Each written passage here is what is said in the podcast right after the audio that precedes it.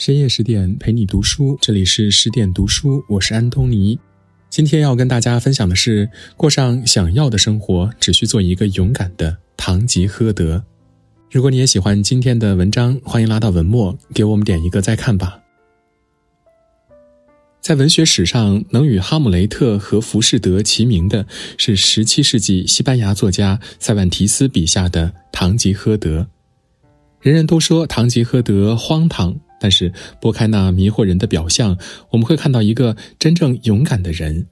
他本可以不用冒险出游，本可以得过且过的躺平，可是他偏偏要自寻苦吃，去走一条寻梦之路。他值吗？书中没有说，但是他至死从来都没有后悔过。一个实现了理想的人，获得了尊重的人，曾经以自己向往的方式活过，怎么会后悔呢？一，勇于走出舒适圈。堂吉诃德出身贵族之家，有房产，有田产。父母去世后，他依然过着衣食无忧的生活。他自幼喜欢读骑士小说，不惜卖掉一部分田产，收藏了一屋子喜爱的小说。在他五十多岁那年，突然有一天突发奇想，想做一个真正的骑士。就像小说中描述的那样，提三尺剑，仗剑天涯，替弱者行侠义，拯救于危难中的少女，赢得辉煌的荣耀。自从有了这个幻想之后，他开始积极筹划自己的行动。堂吉诃德在尘封多年的仓库里找到了祖父留下的盔甲、长矛和旧盾，他整理了一番，并且骑上家里唯一的一匹瘦马，准备出发。突然，堂吉诃德想到，真正的骑士应该有一个情人，以便在行侠的路上、孤独的夜晚思念他。于是，他把邻村的一个农妇幻想成自己的情妇，并且为她取了一个高贵的名字，暗暗下着将为她而战的决心。他还想到，真正的骑士应该有一个随从，于是想到隔壁贫穷的邻居桑丘。他许给他一些钱，还许诺功成名就之后让他成为一座岛屿的总督。桑丘并不怎么看重什么岛屿的领主，最诱惑他的还是那几百块钱，能改善一下贫穷的家境，给妻儿更好的生活。于是他骑上家里唯一的一头毛驴，跟着堂吉诃德上路了。五十多岁的年纪对很多人来说意味着什么？是接近退休的年纪，是认命妥协、寻求安稳的时候了。然而，依然会有人敢于造梦，重新整装出发。鲁迅先生说过：“哈姆雷特一生都在冥想、犹豫中过了一生，以至于一事无成；而堂吉诃德则凭一己之力，勇往直前，实现了自己的理想。”他们不惧年龄的限制，不顾及他人的眼光，不畏未卜的前景，勇敢抛开舒适圈，选择过向往的生活。很多人却只能在年轻时候忙，老了走不动了，在后悔中度过一生。二，勇敢承担自己的选择。堂吉诃德大战风车一段，可以说是他人生经历的名场面。他跟桑丘行走到蒙铁尔原野上，忽然他看到一群巨人张牙舞爪地挥舞着长剑。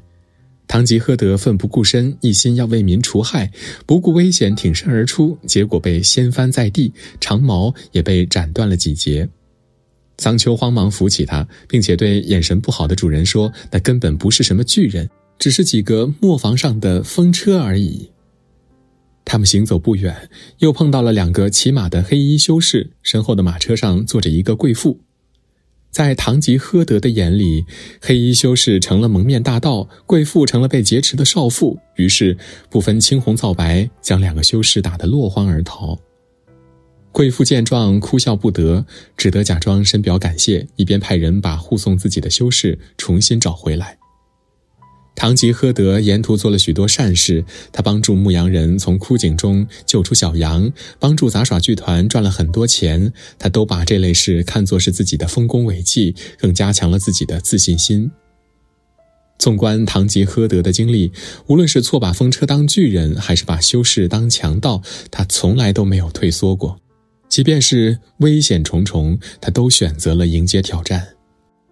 生活中，我们见到过很多人在选择想过的生活时毫无畏惧，可是，当面对困难时，就后悔当初的选择，以害怕的方式逃避，以躺平的方式认输。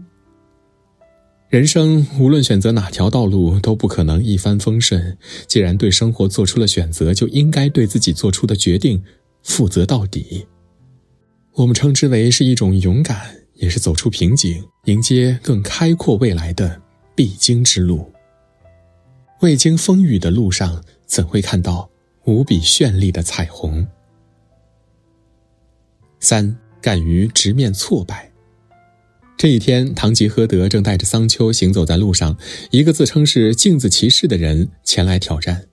堂吉诃德毫无惧色，拍马迎上前去，恰好被路过的伯爵随从看到。在他们看来，镜子骑士年轻雄壮，而堂吉诃德年老体衰。从行头上看，也存在着巨大的悬殊，认为毫无悬念的是镜子骑士必胜。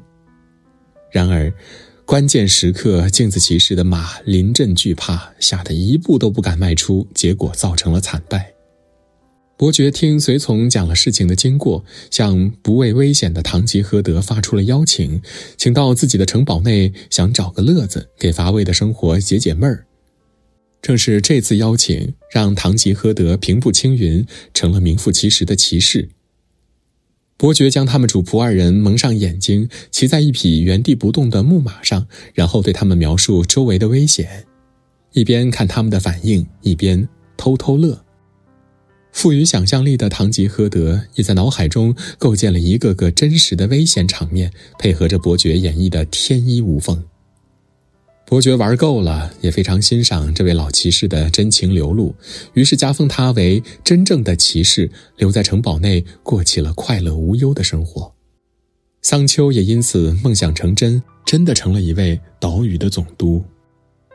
然而，堂吉诃德的家人不放心他的处境，设计让他回家安度晚年，于是派出一位朋友假扮成白月骑士，向堂吉诃德发出挑战。并且让堂吉诃德立下誓言，战败后必须回归故乡。这一次，堂吉诃德真的败下阵来，他遵从自己的誓言，回到了家乡。多年过去了，他一直回顾自己行侠游走的那几年，充满了无限的感慨。理想如果仅仅是想象，永远都没有实现的可能。真正的勇者是敢想敢干，不惜一切代价为理想而拼搏。究竟能不能实现？一半交给天命，一半握在手心。我们多少人曾经心怀热望，充满理想的活过，又有多少人真真正正的为理想而付诸过行动呢？很多人在舒适区内待久了，再也没有走出来的勇气；也有一些人畏惧失败而退缩了，过着得过且过的日子。更有一些人不敢贸然走出理想征途的第一步，只是在遐想中向往，在悔恨中自责。看过一段话，深有感触：如果把实现梦想比作一次放飞的话，那它本不需要任何理由。我们不去飞，是因为有太多念头缠身；我们找理由，只是为了找借口让自己不后悔罢了。放飞原本是轻盈的，为何会变得如此沉重？纵然我终将疲倦无力，仍要用伤痕累累的双手去摘遥不可及的星。虽然这不是一句什么豪言壮语，但是也足以是一句最快意的话。命运留给人最大的好处，不就是还没有丧失的勇气吗？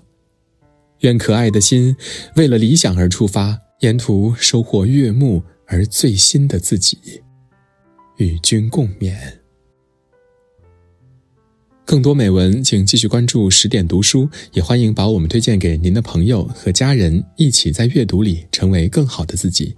我是安东尼，我们明天再见。